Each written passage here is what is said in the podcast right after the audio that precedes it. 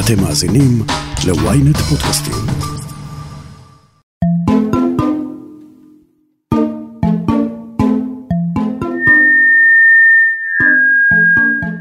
אזרחי ישראל, שלום לכם. אה, יש עכשיו ויכוח על הרפורמה במערכת המשפט. אוקיי, סליחה, לא הרפורמה, ההפיכה המשטרית לפירוק מערכת... אוקיי. רק לצורך הפרק הזה, אנחנו נסכים לדבר על התוכנית לשינוי מערכת המשפט, של לוין ורוטמן. אז במסגרת הוויכוח עליה, צץ לפני כמה שבועות ברשת מסמך שאומנם מאוד ביקורתי כלפי התוכנית, אבל הוא בכל זאת קיבל את הקשב של מי שתומך בה, וזה כבר די נדיר. את המסמך הזה כתבה פרופסור נטע ברק קורן. היא מהפקולטה למשפטים באוניברסיטה העברית, כיום פרופסור אורחת בבתי הספר למשפטים של אוניברסיטאות שיקגו ופנסילבניה, ועמיתת מחקר במרכז ספרא לאתיקה באוניברסיטת הרווארד. וואו. אגב, כשאני למדתי רק שניים או שלושה מחזורים מתחתיה, כולנו, כל התלמידים בפקולטה למשפטים באוניברסיטה העברית, למדנו ממחברות הבחינה שלה, שהיו כבר אז מיתולוגיות. ואני חושב שהדעה שלה היום משכנעת יותר מבדרך כלל את שני הצדדים, כי היא באמת מכירה בכך שהרשות השופטת חזקה מדי, היא גם מסבירה למה ובעיקר, היא מדגישה כמה הרשויות האחרות, הכנסת והממשלה, חלשות. ויש לה גם רעיונות די מעניינים איך לטפל בזה. אני יואב רבינוביץ', וזאת הכותרת. פרופסור, מה הבעיה עם הרשות השופטת? ובכלל, מה הבעיה עם שיטת המשטר בישראל? אה, קודם כל, תודה רבה על ההזמנה. בעצם בתהליך הדרגתי שהחל אה, משנות ה-80 אה, ומתמשך עד ימינו, בג"ץ הרחיב את ההשפעה שלו בזירות המדיניות והפוליטיות בכמה דרכים אה, משמעותיות. דבר ראשון שקרה, והוא קרה יחסית מוקדם, זה שבבג"ץ נהגו עילות סף שונות, כמו זכות עמידה וכמו שפיטות, ששימשו אותו כמנגנון ריסון עצמי, הן לא היו קבועות בחקיקה, אבל הם שימשו אותו כמנגנון ריסון עצמי, להרחיק את עצמו מסוגיות שהן סוגיות פוליטיות ומדיניות אה, בליבה שלהן. בשנות ה-80 בג"ץ הרחיב את זכות העמידה. זכות העמידה זה דרך אחרת להגיד, זכות אה, ליומך בבית המשפט. למשל, כשאתה תובע את רשות המדינה בבג"ץ, נשאלת השאלה, למי מותר לתבוע את המדינה? פעם היית צריך להיות נפגע ישיר ממנה. בג"ץ הרחיב את זה ככה, שאתה תוכל לתבוע את המדינה גם אם לא אתה נפגעת ישירות על ידי מה שהיא עשתה. אגב, מי שדיבר פעם בעד זכות העמידה שבג"ץ הרחיב, היה ראש הממשלה ב-2015, תקשיבו.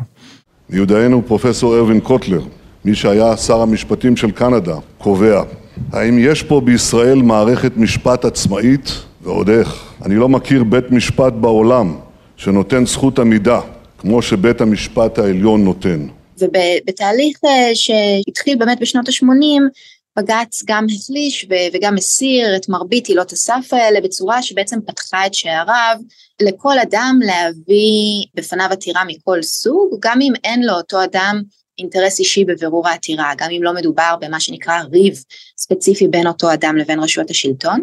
ולמהלך הזה היו כל מיני השלכות, אחת מהן הייתה שבג"ץ בעצם התחיל לעסוק בסוגיות שלפני כן נידונו באופן בלעדי בזירה הפוליטית, וגם כשהוא לא התערב, וצריך להגיד ביושר שבהרבה מאוד מהמקרים הוא לא התערב, התוצאה הייתה שהוא בעצם הפך להיות פוסק אחרון בשאלות שקודם לכן היו שאלות פוליטיות בלבד, שאלות כמו החוקיות של הסכמים קואליציוניים בין מפלגות, שאלות כמו הסכמים להחזרת אסירים או הסכמי חילופי שבויים, וזה שם כמובן את רשויות המדינה במצב אה, מאוד לא נוח, כי בעצם גם זה וגם סוגיות אחרות שהראו בבג"ץ באותה תקופה, הביאו את המדינה להיות תלויה בכל החלטותיה בפסיקה האחרונה של בג"ץ, גם כשהוא לא מתערב הוא הפך להיות מעין בורר עליון או פוסק אחרון בסוגיות האלה. פרופסור ברק קורן מסבירה שבשנות ה-80 בג"ץ, עוד לפני המהפכה החוקתית, התחיל להרחיב את מוטת השליטה שלו ולחדור לסמכויות שעד כה היו רק אצל שתי הרשויות האחרות, המחוקקת והמבצעת, הכנסת והממשלה.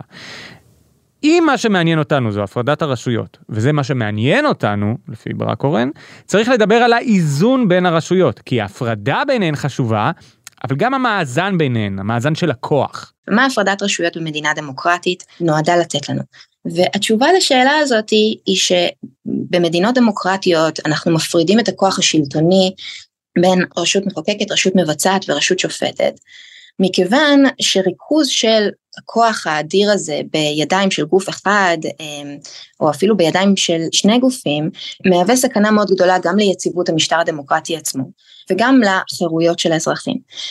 בג"ץ, או בית משפט עליון באופן כללי, בדרך כלל נחשב מבחינה מסורתית לפחות, היו על זה גם ביקורות, אבל בתור הרשות הפחות מסוכנת מבין השלוש, מבחינת חירויות האזרח לכל הפחות, מכיוון אה, שהוא לא מחזיק לא בכוח החקיקה והוא לא מחזיק ביכולת לבצע שום דבר, וגם לא אפילו לאכוף את ההחלטות שלו עצמו. אבל צריך להגיד שבהקשר הזה, כשבג"ץ בעצם נכנס לתוך אה, תחומי הפעולה של רשויות אחרות, חלק מההנחות הקלאסיות האלה לגבי הכוח שלו מתערערות. דוגמה אחת היא במישור החוקתי. מצד אחד, ברק קורן מסבירה במסמך שבית המשפט קיבל מהכנסת באופן מפורש את הסמכות לפסול חוקים בהתאם לחוקי יסוד. יש על זה ויכוח שלם, לא ניכנס אליו. מהצד השני, היא טוענת שגם אם הכנסת קיבלה במפורש את הסמכות לפסול חוקים על בסיס חוקי יסוד מבית המשפט, יש דברים שהכנסת באופן מפורש ביקשה שלא יופיעו באותם חוקי יסוד. ובית המשפט בכל זאת קבע שהם נגזרים מחוקי היסוד עצמו. כלומר, בית המשפט הרחיב את הסמכות שלו לפסול חוקים על בסיס חוקי יסוד מעבר למה שהכנסת ביקשה לתת לו. מה שאני כותבת במסמך זה שלהערכתי, גם חברי הכנסת שהצביעו ברוב גדול על התיקונים האלו, לא יכלו לצפות, ובאמת, מי יכול היה לצפות באותה עת, את הדרך שבה בג"ץ פירש את חוקי היסוד ויישם אותם. ומה שקרה בתהליך הזה הוא שבעצם בג"ץ גזר מתוך חוקי היסוד זכויות שהכנסת בכוונת מכוון השאירה בחוץ. וזכויות האלה הן זכויות מאוד מאוד חשובות, זכויות שבאמת קשה לדמיין בלעדיהן מדינה דמוקרטית, זכויות כמו שוויון, זכויות כמו חופש ביטוי, זכויות כמו חופש דת ומצפון. בואו נבין את התהליך שעליה מסבירה לנו ברק קורן. בשנות ה-80 בג"ץ הרחיב לעצמו את ההשפעה עם כל מיני הורדה של בלמים שלא כתובים בחקיקה, זכות עמידה, דברים כאלה. עברנו את המהפכה החוקתית בשנות ה-90, הגענו לחצי השני של העשור הראשון של שנות ה-2000, עכשיו בג"ץ מתחיל לגזור מחוקי היסוד זכויות שלא מופיעות בחוקי היסוד, כלומר מרחיב את תחום הפעילות שלו מעבר למה שהכנסת התכוונה. והטענה שהיא טענה שמבחינה לשונית וטקסטואלית יש לה משקל, הטענה היא שמה זה כבוד האדם אם אנחנו לא מתייחסים לאנשים בצורה שווה. ומבחינה טקסטואלית אנחנו באמת יכולים לכתוב חיבורים רבים על זה, ו- ויכול להיות מאוד שהמושג כבוד אדם מאוד קשה באמת לפרש אותו, בלי לראות בו איזשהו מושג שנותן לאנשים ערך שווה. אבל יש קושי בכך אל מול העובדה שהכנסת אה, בכוונה לא רצתה לתת לבית המשפט את היכולת לפסול חוקים על בסיס של יסוד של פגיעה בשוויון. בית המשפט גם ער לכך, הוא מדבר על כך בפסק הדין, הוא אומר שהוא יעשה את זה בצורה מאוד מרוסנת, בפועל מה שקורה זה שבעצם בית המשפט מכניס את עצמו לתוך הנעליים של הכנסת כרשות מכוננת בקביעת החומר החוקתי של ישראל. וזה כמובן סוגיה בעייתית גם מבחינת הסמכות, אבל גם מבחינת התוצאה. כי בפועל כשאנחנו מסתכלים גם באיזה תיקים זה אירע, התיק הראשון שבו זה קורה זה התיק של גיוס בני ישיבות. אנחנו מסתכלים בעצם על, על סוגיות שהן סוגיות ליבה מאוד מאוד מקוטבות, מאוד מאוד מפולגות בחברה הישראלית, שבהם לקבוצות שונות בחברה הישראלית יש עמדות מאוד מאוד מאוד חזקות, ואנחנו רואים שנבחרי הציבור, זה אולי חוכמה בדיעבד, אני לא חושבת שאפשר לייחס לבג"ץ את, את ההבנה הזאת כשהוא פוסק בנושא הזה בפעם הראשונה, אבל אנחנו רואים שנבחרי הציבור פשוט לא מצליחים להגיע להסכמות בסוגיה הזאת שעולות בקנה אחד עם עקרון השוויון. עד עכשיו דיברנו על הבעיות ברשות השופטת, במערכת המשפט, וכמובן לא בכולן, לא עסקנו בסבירות למשל, גם על זה יש לה ביקורת מאוד מעניינת. אבל החלק המעניין בניתוח של ברק קורן, הוא לא רק שהיא טוענת שהרשות השופטת חזקה מדי, אלא ששתי הרשויות האחרות, שעליהן רוטמן ולוין כביכול רוצים להגן, את זה אני אומר, הן אכן חלשות מדי, ובזה התוכנית שלהם לא מטפלת. וזה נשמע אולי פרדוקסלי בהתחלה ששתיהן חלשות, אבל אני אסביר. בעצם כמו שאנחנו כולנו יודעים במשטר בישראל בשביל בעצם שהממשלה תוכל לקום ולתפקד היא חייבת את אמון הכנסת. הגזירה הפרקטית של אמון הכנסת זה שאומר שהממשלה צריכה 61 אצבעות בשביל לקום וגם בשביל לתפקד בשביל כל פעולה שהיא רוצה להעביר בכנסת. וה-61 אצבעות האלו תורגמו על ידי ממשלות בישראל כלי אחר למשמעת קואליציונית. כלומר, בשביל שהממשלה תוכל לתפקד, היא חייבת בעצם לשלוט בכנסת, היא חייבת לאכוף את המשמעת על חברי הקואליציה. באמצעות האכיפה של המשמעת הקואליציונית, מה שאנחנו מקבלים בעצם זה שהכוח הייחודי של הכנסת, כוח החקיקה, נשלט מרגע הבחירה שלה והקמת הממשלה ועד הרגע שבו היא מתפזרת בידי רשות אחרת, בידי הממשלה, שמרכזת אליה גם כוח ביצועי וגם כוח חקיקתי. עכשיו, היא חזקה כל עוד שהיא פועלת. עכשיו, יבואו ויגידו, אבל רגע, הממשלות בישראל נופלות נורא מהר, וגם זה נכון. הקשר הגורדי בין הממשלה והכנסת מחליש גם את הממשלה, אבל במובן מאוד שונה. שוב חוזרים לשיטת הבחירות בישראל. בישראל יש לנו ריבוי של מפלגות קטנות, ותהליך הדרגתי זה לא היה ככה בעשורים הראשונים לקום המדינה, אבל מתחילת שנות התשעים יש החלשה מאוד גדולה של המפלגות הגדולות, מה שמגדיל את הכוח הפוליטי שיש למפלגות מגזריות שמייצגות רק מיעוט קטן. זה אומר שכל קואליציה בעצם יושבת בדרך כלל על לא מעט מפלגות, והכוח של המפלגות הקטנות והמגזריות ביותר מחליש את הממשלה כי חברי כנסת בודדים יכולים לסחוט אותה או לאיים להפיל אותה, וככה אנחנו מקבלים משך חיים מאוד קצר של הממשלות. תבינו כמה הרשויות האלה חלשות. הכנסת תלויה לחלוטין בממשלה, והממשלה היא לא מייצגת שום קונצנזוס, אלא תלויה לחלוטין במפלגות קטנות. וגם עם זה היא בדרך כלל נופלת.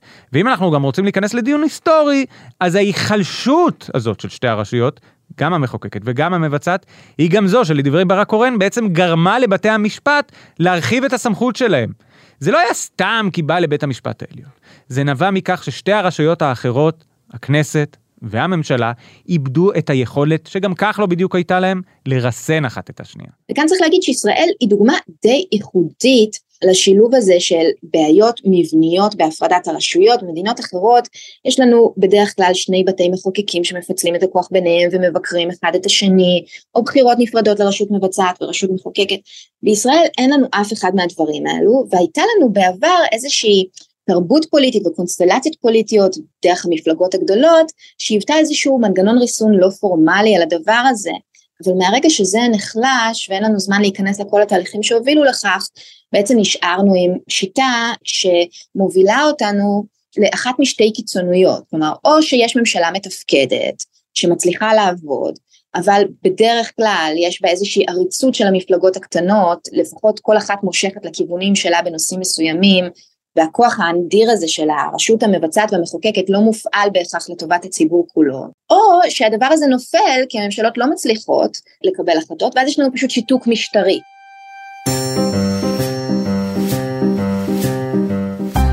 עד לכאן דיברנו על הבעיות בשיטת המשטר הישראלי. בעיות שאגב לפחות פעם היה ראש ממשלה שרץ עם מנדט לתקן ספציפית אותן.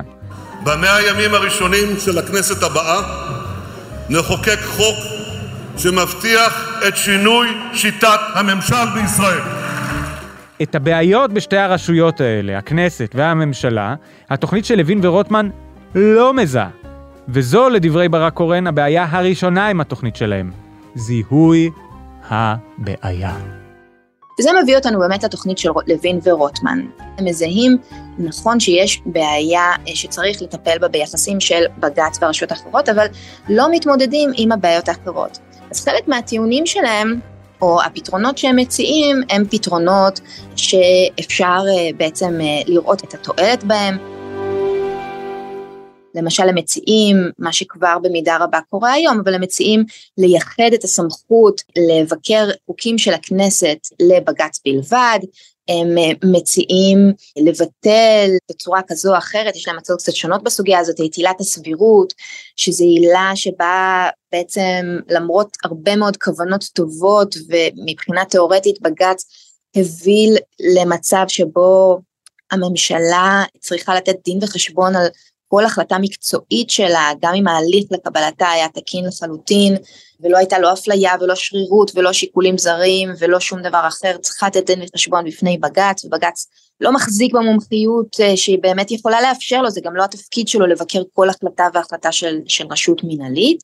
אז הם מציעים לעשות שינויים, אה, שהשינויים האלה הם שינויים שבהחלט יכולים לעזור לאזן את הרשויות, אבל הם מתעלמים מהפיל הגדול שבחדר, וזה השליטה של הרשות המבצעת ברשות המחוקקת ואי היציבות אה, של השיטה המשטרית, מה שגורם לכך שבישראל לצורך העניין, וזאת בעיה מאוד גדולה שלא זוכה לפתרון בתוכנית, הממשלה יכולה ועושה את זה בתדירות גבוהה, לשנות אפילו את חוקי היסוד שקובעים את כללי המשחק הדמוקרטיים עצמם תוך 48 שעות, ללא דיון מעמיק וללא אה, שום מנגנונים של איזונים ובלמים. ברק קורן מתייחסת לחלק בתוכנית של לוין ורוטמן שכבר עבר בקריאה ראשונה בכנסת ונועד למנוע מבית המשפט העליון לפסול חוקי יסוד. יש היגיון בזה שבית המשפט העליון לא יתערב בתוכן החוקתי שהכנסת מכוננת, אבל לא כשהחוקה או חוקי היסוד כל כך אלסטיים. בשום מדינה דמוקרטית אחרת אין יכולת לרשות מבצעת בשיתוף פעולה עם בית המחוקקים לשנות כל כך מהר וברוב של חבר כנסת אחד את כללי המשחק הבסיסיים של השיטה. וחקיקה רגילה גם הרבה פעמים נופלת למלכודות האלה, כשבמקומות אחרים, במדינות דמוקרטיות אחרות, חקיקה זה דבר שצריך להתאמץ בצורה משמעותית בשביל לבצע, ובישראל, שוב, זה לא אומר שכל ח"כ הוא כך, אבל קל מאוד אה, לעשות אה, השתלטות של הממשלה על הכנסת לצורך מהלכי חקיקה. אז אם אנחנו רוצים באמת להביא לאיזון אה, של אה, יחסי הרשויות, צריך לטפל בבעיות ביחד, לטפל בבעיות בצורה הוליסטית. כל עוד הממשלה, שהיא גם ככה חלשה וכל הזמן עומדת להתפרק, מסוגלת לשלוט בכנסת, באופן שמאפשר לה לשנות חוקי יסוד מהיום למחרתיים, לא פתרנו את הבעיה שבג"ץ נועד לפתור. איזון בין הרשויות, ולא שליטה מוחלטת של אחת בשנייה.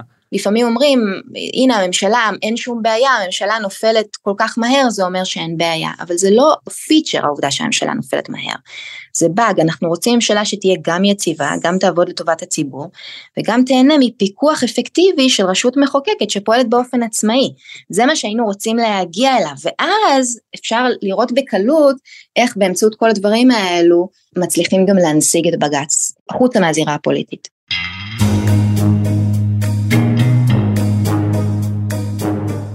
אוקיי, דיברנו גבוהה גבוהה על הבעיות בשיטת המשטר ובתוכנית של רוטמן ולוין. מיד נדבר גם על הבעיות הקונקרטיות בתוכנית, וגם קצת על פתרונות. הודעה קצרה ומיד נמשיך עם הכותרת. ynet פלוס החדש עם הסיפורים הכי מעניינים ומיטב הכותבים. חודש ראשון בחמישה שקלים ותשעים בלבד. למצטרפים חדשים כפוף לתנאי השימוש. נעבור לבעיות קונקרטיות עם התוכנית. למשל, מה הביקורת של ברק קורן על ההצעה שהקואליציה תשלוט בוועדה למינוי שופטים? צריך להגיד קודם כל שזאת ההצעה הבעייתית והקשה ביותר בתוכנית של לוין ורוטמן, בעוד שלא מעט מההצעות האחרות הן הצעות שהן כרגע מקוילות למקסימום, אבל אפשר לקייל אותן אה, לאיזושהי נקודת איזון ביחסי הרשויות.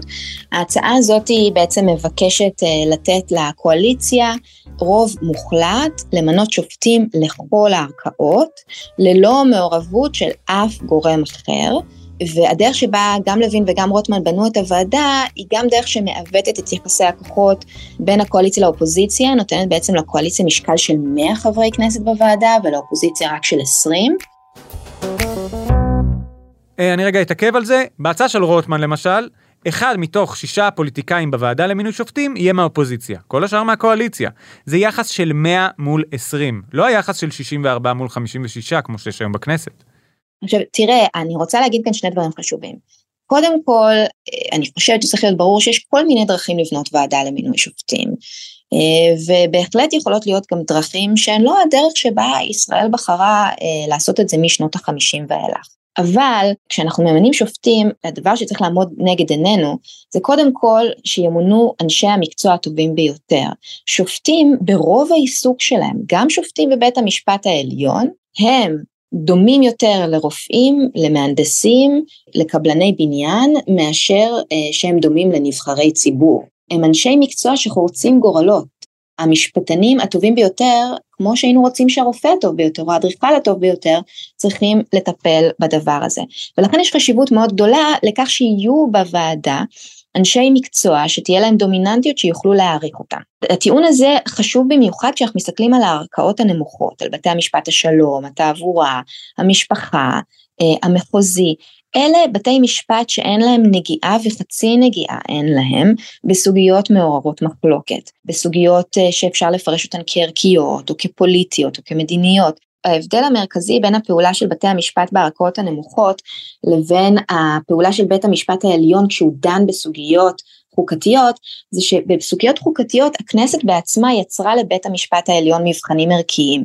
היא קבעה שחוק יהיה חוק חוקתי רק אם הוא נחקק לתכלית ראויה, כלומר מילה ראויה שהיא מילה ערכית, ושהוא עולה בקנה אחד עם ערכיה של מדינת ישראל. שוב, זה את מצטטת מהחוק, ממש נכון, מהחוק. נכון, מהחוק אני מצטטת. עכשיו, לפעמים המחוקקים מעבירים באמת הכרעה בשאלות ערכיות לבתי המשפט בצורה שבאמת נותנת מבחנים ערכיים, פשוט במישור החוקתי זה נעשה בצורה מאוד מאוד מאוד חזקה. והתיקים שמגיעים הם תיקים שבהגדרה מערבים הרבה מאוד צורך בשיקול דעת כזה. זה לחלוטין לא הדרך שבה העבודה השיפוטית נראית בערכאות הנמוכות, ששם בתי המשפט צריכים להחליט בנושאים אולי שנראים יותר אפורים, אבל הם מאוד מאוד מאוד חשובים לאזרח, והמחשבה שהערכאות הנמוכות יעברו פוליטיזציה מלאה, כך שהקואליציה תוכל למנות אליהם שופטים ללא שום גורם מקצוע, היא מחשבה ממש מסוכנת. זה בעצם אומר שכל שופט במדינת ישראל יוכל להיות מינוי פוליטי. אז הבנו מה הבעיות בשיטת המשטר בישראל, הבנו מה הבעיות, או לפחות חלקן, בתוכנית של רוטמן ולוין, וזה השלב שבדרך כלל שואלים, אוקיי, מה את מביאה לשולחן? איזה פתרונות? איך למשל נחוקק חוקי יסוד בצורה רצינית יותר, שלא כפופה לצרכים המיידיים של הממשלה ששולטת בכנסת? בעשורים הראשונים למדינה, גם אפילו עד תחילת שנות התשעים, חוקי יסוד היו נחקקים לאורך כמה שנים, הרבה פעמים בשיתוף פעולה של יותר מכנסת אחת. אבל בעשור האחרון, כשהכנסות משני הצדדים, כלומר קואליציות משני הצדדים, השתמשו בכנסת בשביל לכונן חוקי יסוד תוך לפעמים 48 או 72 שעות לעשות תיקונים בחוקי יסוד. מה שאני מציעה זה לעשות תהליך של כינון חוקי יסוד שיעשה שימוש בעובדה שכשכנסת חדשה נבחרת היא כמו בית נבחרים חדש, ובעצם ייווצר שיתוף פעולה בין הכנסת שיזמה את ההליך של התיקון לכנסת שמגיעה אחריה, כמו שני בתי מחוקקים אה, במדינות דמוקרטיות רבות, כך שכשאתה רוצה לתקן חוקי יסוד אתה תצטרך לעשות את זה בשיתוף פעולה של שתי כנסות שבעצם כל אחת נבחרה בצורה עצמאית זו מזו. כלומר, המקרה הזה שאני אומר, אני רוצה להיות ראש ממשלה חליפי, זה לא יקרה, כי אתה תוכל לעשות את זה רק בכנסת הבאה, אם היא תיישר בכלל. נכון. ומכיוון שאני מכירה בכך שלפעמים יכולות להיות מצוקות פוליטיות או משברים שמביאים לכך שצריך לעשות דברים מאוד מהר, אז אני מציעה, בעיקר בהקשרים של ההתגברות, אבל אפשר לחשוב על זה גם בהקשרים דומים בהקשר של חקיקת חוקי יסוד, שאם יש איזשהו צורך אקוטי לתקן חוק יסוד בצורה מאוד מהירה, אז יעמדו שני מסלולים נוספים. אחד, זה לעשות את זה בהסכמה מאוד רחבה בכנסת, כלומר לעשות את זה לא רק באמצעות הקואליציה אלא גם באמצעות שיתוף של חברי כנסת מהאופוזיציה. ומסלול אה, שלישי שאפשרי לתיקון הוא ללכת על הדבר הזה למשאל עם, כן, אה, אנחנו למודי בחירות, עדיף בחירות ממוקדות אה, על סוגיה מסוימת שמנוסחת אה, בקפידה מאשר אה, לפזר ולהקים את הכנסת כל פעם מחדש. אוקיי, עוד uh, פתרון שהיה נראה לי, או הצעה שנתת שהיא נורא מעניינת, זה שבכל הנוגע לפסילת חוקים, בית המשפט יהיו לו כללי uh, דיון מאוד uh, מיוחדים, סדרי דין מיוחדים. נכון, זה הבעייתיות באיך שבעצם בג"ץ מפעיל את כלי הביקורת החוקתית שיש לו היום. ובעצם התובנה המאוד פשוטה שאני, שאני דנה בה, זה שדווקא ההליכים החוקתיים, ההליכים שמערבים את הסוגיות הכי הכי בוערות והכי שנויות במחלוקת בישראל, דווקא ההליכים האלה היום נידונים בבית המשפט העליון בהליך שהוא הליך מאוד שונה מכל הליך משפטי אחר, בעצם על מה עיקר כוחו וגדולתו של בית משפט, על היכולת שלו להביא את כל הראיות, לדון בכל העובדות, לקבוע, לברור, לשאול שאלות קשות את הצדדים, ולקבוע מי צודק. ודווקא בהליכים הבג"צים, בהליכים נגד אה, חוקתיות של חוק, אין שום בירור עובדתי של שום ראייה לא, אין שום בירור אמפירי, ההליכים האלה מתנהלים על בסיס תצהירים בלבד, ואני חושבת שחלק מאוד גדול מהבעייתיות של פסקי הדין בסוגיות האלו היא שהם מכריעים בהמון המון מבחנים עובדתיים על סמך אה, מעט מאוד. אין באמת לשופטים את הכלים לברר את השאלות העובדתיות שהם מתיימרים להכריע בהם. אז אני מציעה להסדיר סדרי דין מיוחדים אה, לדיון בעתירות חוקתיות שבין היתר יפתרו את הסוגיה הזאת ובכך אנחנו נגיע לאיזושהי הסדרה שבתקווה לא רק סתם תרסן את הכוח של בית המשפט אלא תביא לכך שפסקי הדין שיוצאים ממנו יהיו יותר משכנעים, יותר מוצדקים ובתקווה אה, פחות מעוררי אה, מחלוקת. טוב פרופסור, אז אה, איך נסכם? תנסי אולי לשמור אותנו אופטימיים. קודם כל אני חושבת שמאוד מאוד מאוד חשוב להגיע לאיזושהי הידברות שתאפשר רפורמה שהיא רפורמה מאוזנת וטובה. הרפורמה הנוכחית סובלת מהרבה מאוד בעיות, אבל יש באמת בעיות במערכת שצריך לתקן והן בכל שלושת הרשויות, ואני חושבת שעומק השבר הנוכחי רק מעיד עד כמה אנחנו צריכים בעצם לתקן את מערכת היחסים בין הרשויות בשביל להבטיח את היציבות של המשטר הדמוקרטי. אני מאוד מקווה שהדבר הזה יוכל להיעשות, והוא צריך להיעשות בצורה יסודית ובצורה שמכירה במורכבות של הבעיה, ולא בשיטה אה, חפלפית.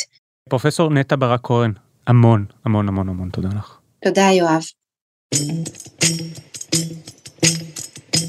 אם אתם רוצים לקרוא את המסמך המלא אני כמובן ממש אה, ממליץ 31 עמודים אה, פשוט תעשו גוגל נטע ברק קורא מסמך אני בטוח שתמצאו אם אתם רוצים מדויקים יותר בלוג המרצים למשפטים של האוניברסיטה העברית זה שם.